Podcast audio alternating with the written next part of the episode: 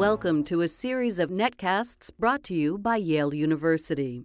Dolores Hayden, professor of architecture, urbanism, and American studies, will read from her second collection of poetry, Nymph, Dun, and Spinner.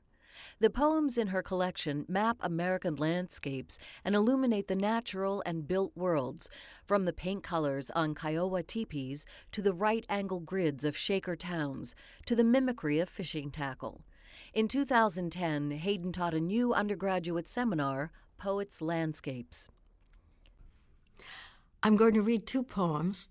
The first is Demon Bowl, and it is about a bowl in the Yale Babylonian collection, late first millennium BC. Demon Bowl.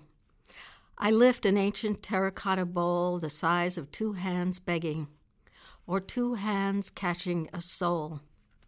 Black Aramaic script curves along the rim and circles down, hooks around and down, magic to capture a demon who cannot read backwards. A scholar does a lot of reading. The bowl could be one life, a spirit caught by story, a life in characters. I picture myself at 20, touring the cities of metaphor, the gardens of palindrome.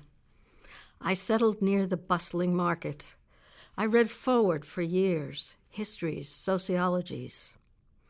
Then I learned to read backwards. And the second poem is called Things Not of This World. It's about a small earthenware pavilion, Eastern Han Dynasty. Things Not of This World is another term for grave goods, ceramics that are buried with the dead. Things not of this world. 1. The Italians paint the four last things. Bodies rise from a level plain, cut with square graves. God in the sky, Satan in the pit. The dead form a line. Someone points, hurls the reluctant.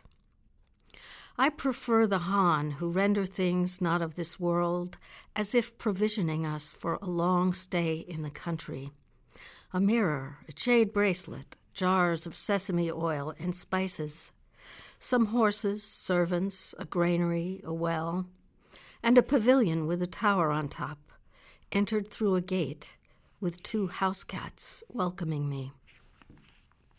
But look, at every window of the house, paw like hands grasp sills below anxious faces fading into lumps of clay.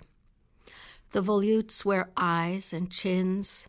Brackets under the roof beckon like arms holding torches in the dark. Acroteria curve like leaves bewitched, or the tails of owls vanishing in the night. Openings pierce walls where there are no floors. In this pavilion, shaped of earth and water, a thing not of this world, gravity no longer tugs.